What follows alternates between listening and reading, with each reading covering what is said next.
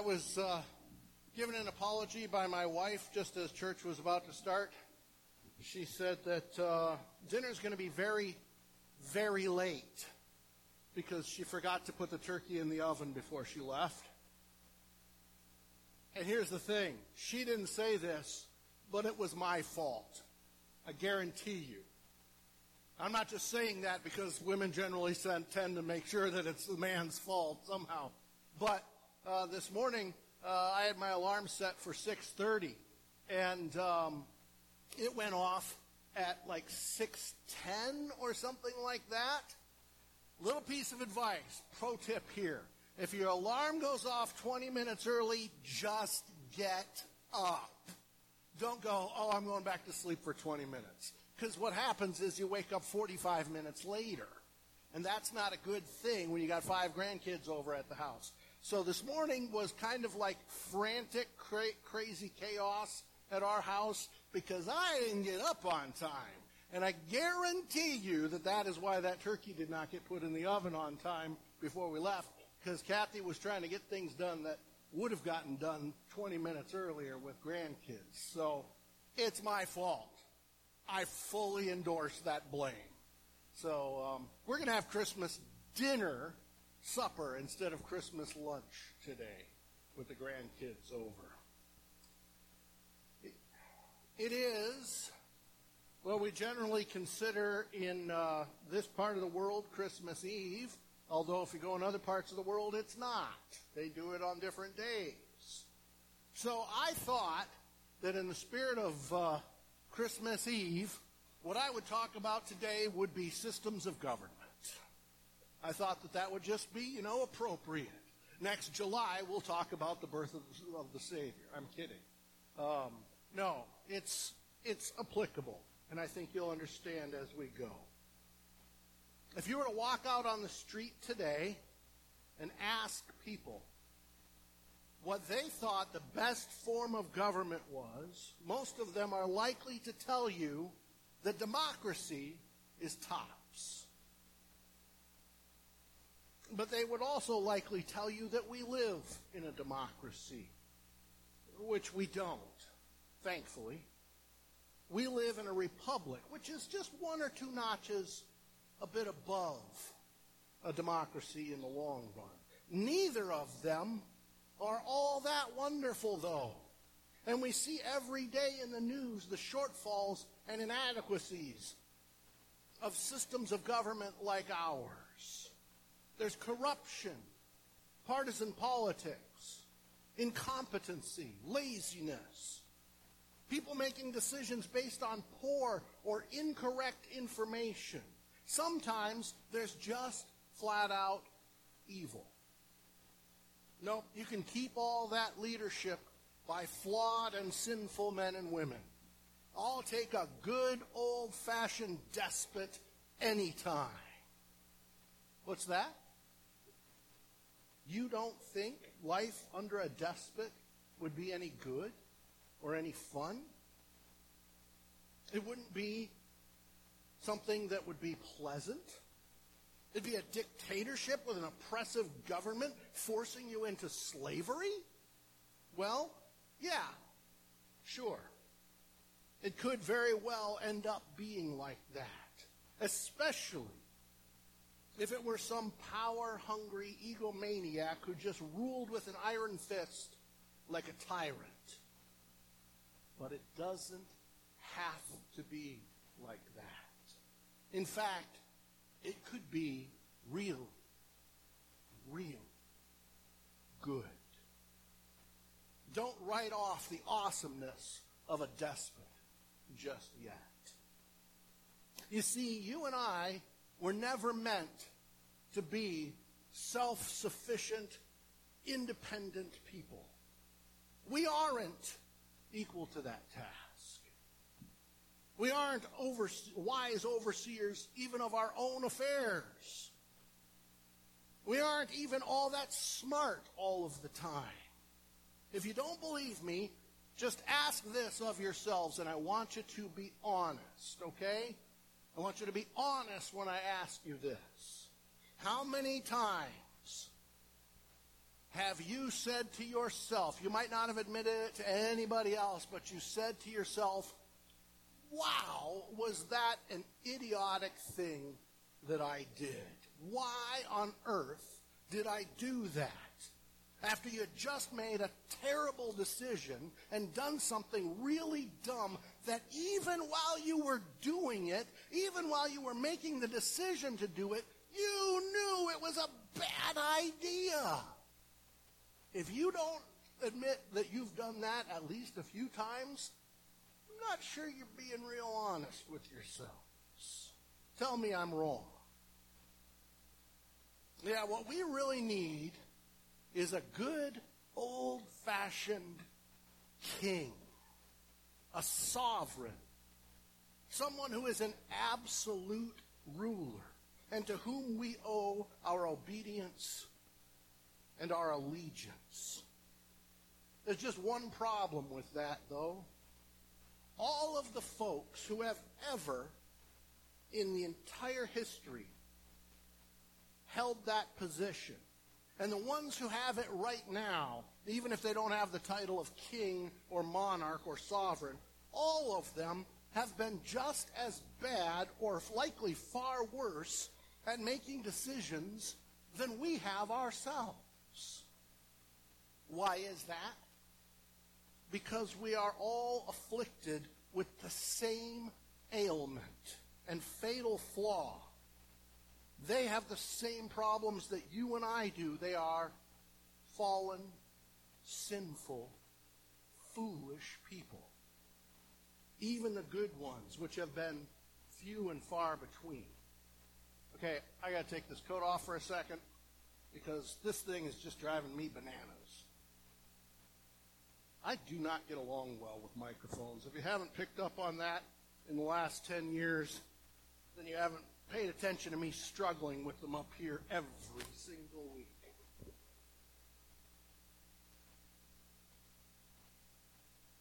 They've been so bad at it, at being kings and monarchs and oligarchs or whatever you want to call them, that we ordinary people have had civil wars and revolutionary wars and uprisings and revolts to throw off the shackles of their rule. And then, after we do that, if you go back through history, I don't know if you're a history buff, but if you go back, England, France, the United States, all of them, after we sh- throw off the shackles of oppressive rule, we trade them for others who often turn out to be just as bad. Or, in some cases, they take the king back after they kicked him out.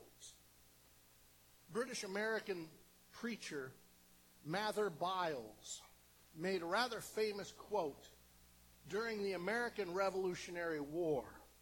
He said, quote, which is better, to be ruled by one tyrant 3,000 miles away or by 3,000 tyrants one mile away? So we need and have always needed that king who is a despot but isn't a tyrant. We just have a misguided under, understanding of what the word despot means. Let's read about that time, which we like to remember this, time, this season of the year, when he first arrived so many centuries ago. Turn with me to Luke chapter 2. We're going to be reading 1 through 20, but we're going to break it up a little bit. Luke 2, 1 through 20. In those days, a decree went out from Caesar Augustus that all the world should be registered. This was the first registration when Quirinius was governor of Syria. And all went to be registered, each to his own town. And Joseph also went up from Galilee, from the town of Nazareth to Judea, to the city of David, which is called Bethlehem, because he was of the house and lineage of David, to be registered with Mary, his betrothed, who was with child. And while they were there, the time came for her to give birth. And she gave birth to her firstborn, a son, and wrapped him in swaddling cloths, and laid him in a manger, because there was no place for them in the inn. This is one of the most famous passages in all of Scripture. Of course, it is read every year at Christmas time, and hopefully you're reading it in your own personal reading at least a couple of other times every year. Personally, I always loved hearing this passage of Scripture read by that wonderful and wise person, Linus from the Peanuts, when we would watch the Charlie Brown Christmas special every year. It's a wonderful passage, and for almost everyone, it is beloved as it is the lead in to the Nativity.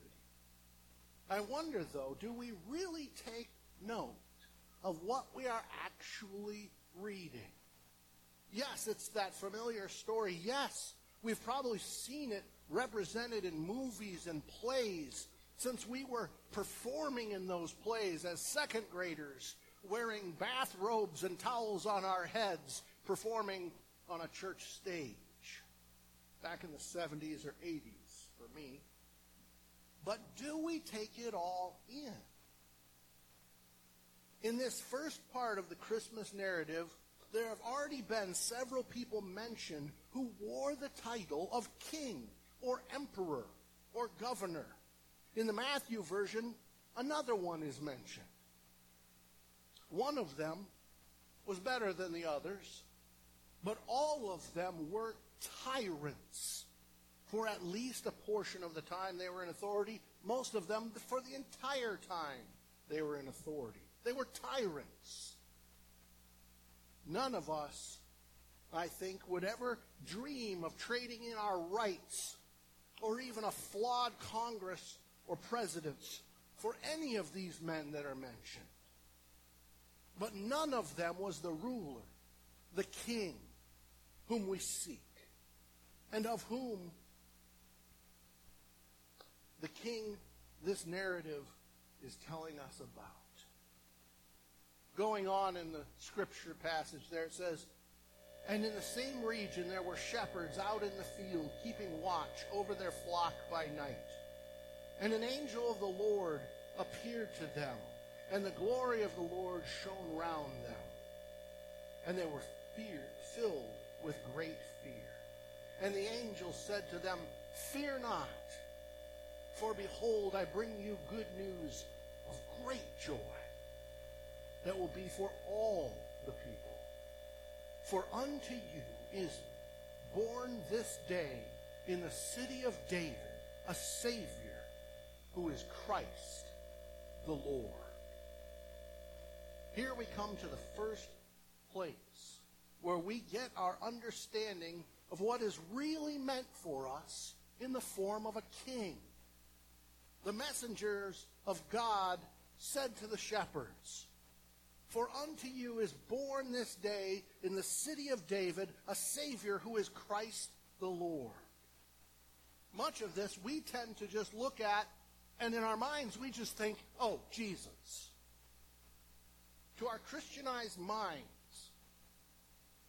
which have read these words hundreds or maybe even thousands of times, we can just think in our heads that all that's being said is Jesus was born. Okay, because that's what it translates to to us. But the truth is that the, uh, these are real words, and real words have real meanings. Sometimes it's important that we are reminded, or even just told for the first time, what those literal meanings are. Savior to us equals Jesus. But it doesn't.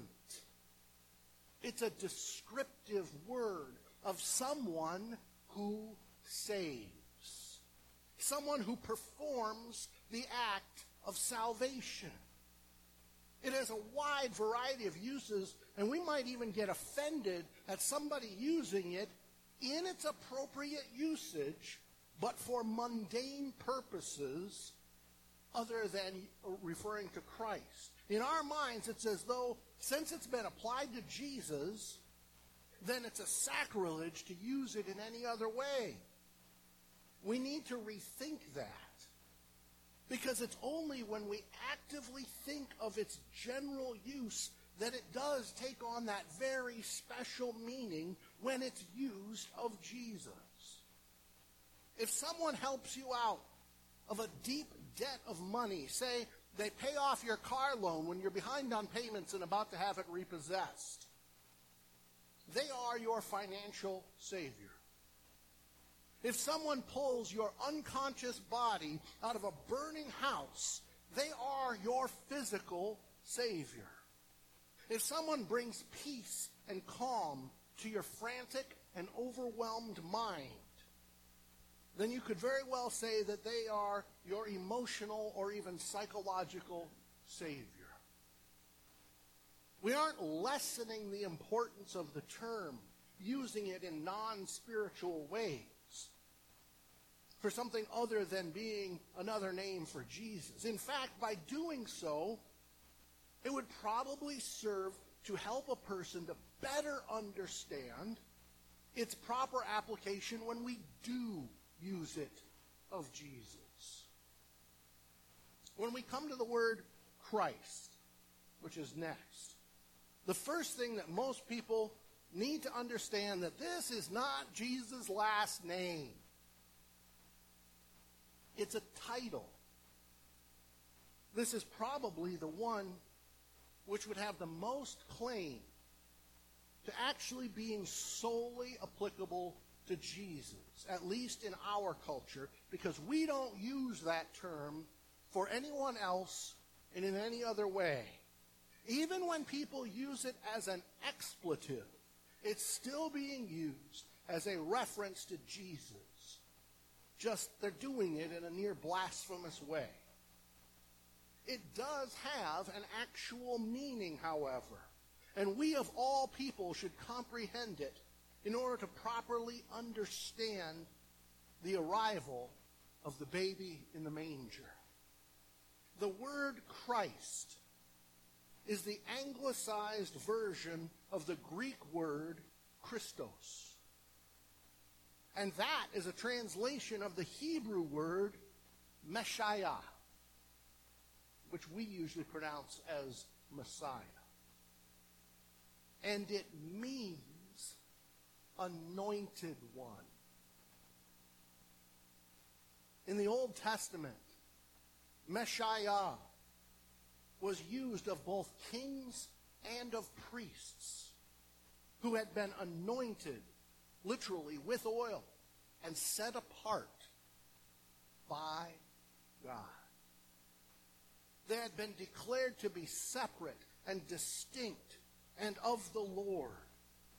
It was usually as someone who would save or deliver the people of God.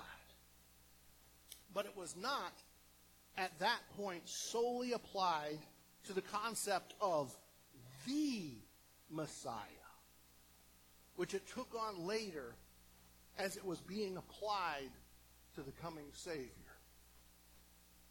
The final title in this passage of the babe in the manger is that of Lord. This is the Greek word Kyrios.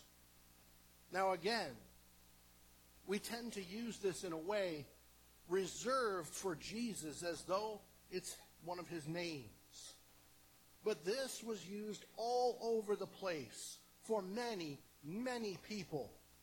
It has the meaning of a master, an owner, a possessor, a sovereign. Again, our concept of who it is that was born that night in Bethlehem is nothing but improved by our comprehending of what the words applied to him actually mean, other than just synonyms for the name Jesus. They tell us who it really was that the angel, God's messenger, announced. Going on with their main passage there. And this will be a sign for you. You will find a baby wrapped in swaddling cloths and lying in a manger. And suddenly there was with the angel a multitude of the heavenly host, praising God and saying, Glory to God in the highest, and on earth peace among those with whom he is pleased. When the angels went away from them into heaven, the shepherds said to one another, Let us go over to Bethlehem and see this thing that has happened, which the Lord has made known to us. And they went with haste and found Mary and Joseph and the baby lying in a manger. And when they saw it, they made known the saying that had been told to them concerning this child, and all who heard it wondered at what the shepherds told them.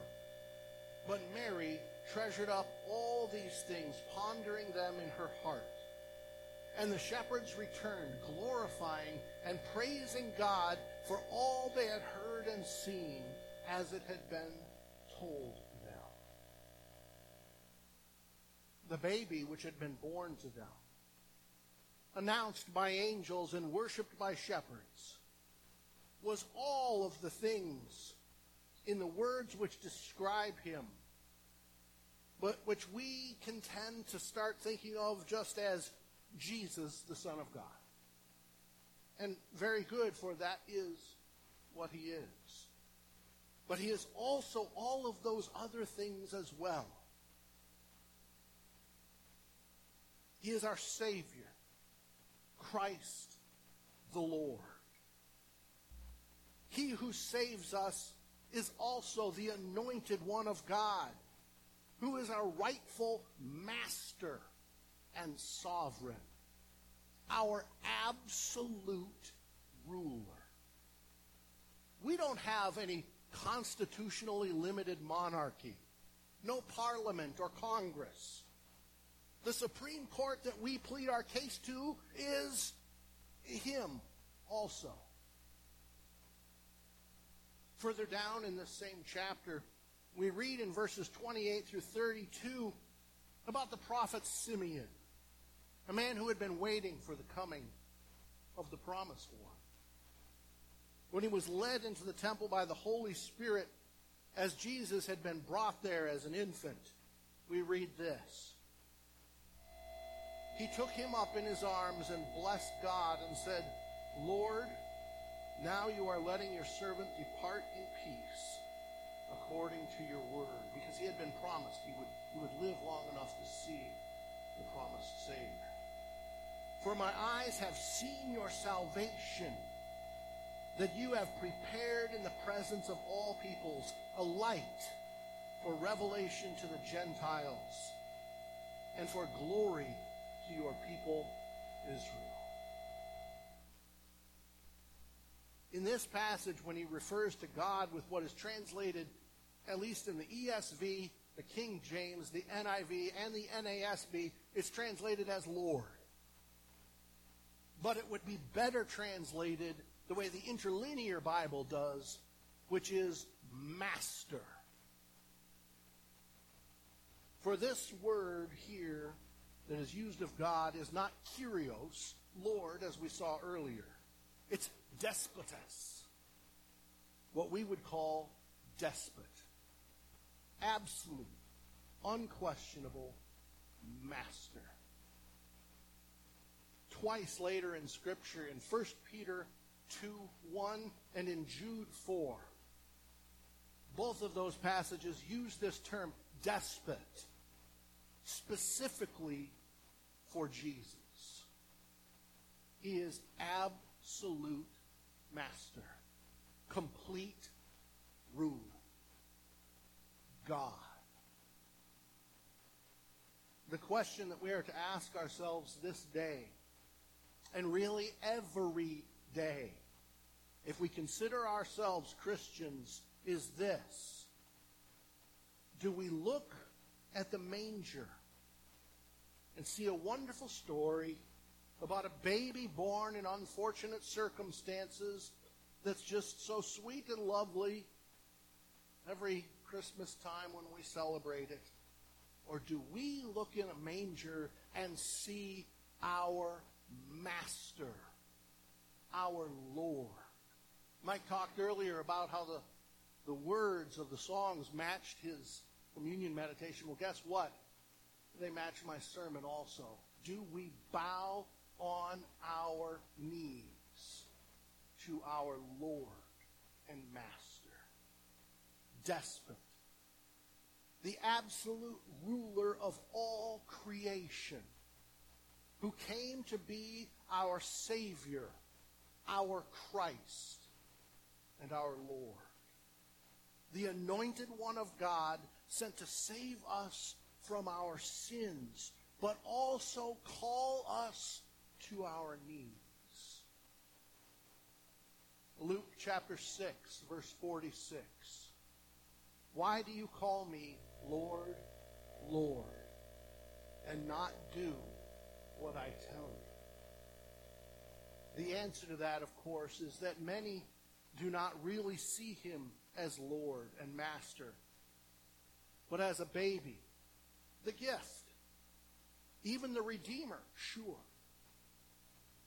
But we need to comprehend that when God came down to be born as a human child to enter into our world as one of us, that day was the arrival of the King. Not just a baby, the King, the absolute ruler of our lives, if we claim him as our Savior. Christmas is awesome. I love it. And not just because of turkey. Christmas is awesome. There's gifts. There's fun time. There's usually visiting relatives. But Christmas is the time that we have chosen just to specifically remember the arrival of Jesus the Christ, the Savior, the Lord who would grow to be a man and give himself to die on a cross and raise from the dead to save us from our sins. And it is a free gift. But the question is, are you actually taking him for who he is? Your absolute, unquestioning master and Lord if you haven't done that, if you haven't accepted Christ as your King, I invite you to submit yourself to Him and have your sins taken away as we stand and sing and the praise team leads us.